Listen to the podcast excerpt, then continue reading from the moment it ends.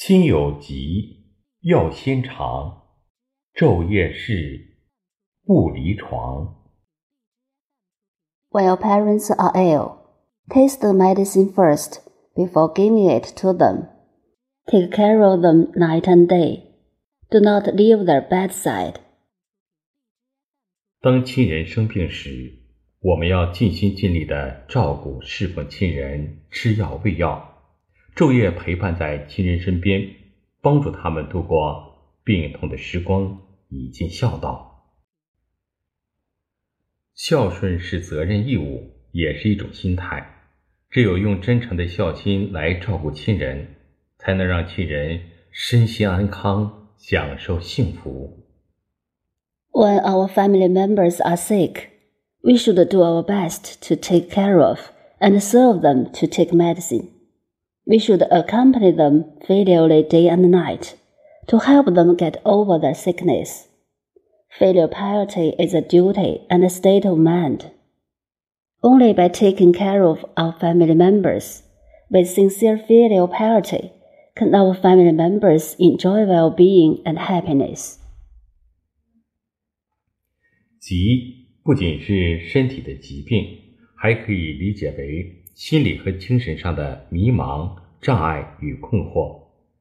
当亲人有障碍、迷茫时，要站在亲人的角度去理解他们的痛苦，竭尽自己所能，设身处地的为亲人找到解决问题的方法，警醒和引领亲人走出困境。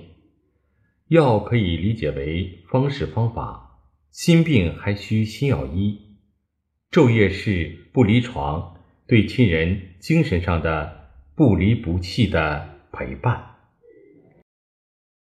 Does not only refer to a physical disease, but also can be understood as psychological and spiritual perplexities, obstacles, and confusions. When our family members meet obstacles and perplexities, we should understand their pain from their perspective. Try our best to find solutions to their problems, alert and lead them out of difficulties. Medicine can be understood as ways and means. Mental problems must be solved by eliminating their causes. So parents day and night, never leaving their bed. We should always accompany our family members spiritually. 不要以物易心， 要以心易物。久病床前无孝子，一个人是否真正孝顺，在父母亲人生病的时候最能够看出来。当父母病重、长时间卧床不起的时候，是考验儿女孝心的时候。正是因为父母亲人生病，才成全了我们的孝道，让我们有尽孝的机会。要心怀感恩的照顾并给予亲人尊严，不要留下子欲养而亲不待的遗憾。父母的健康和快乐是给儿女最大的财富。 Don't be enslaved by things, but enslave things.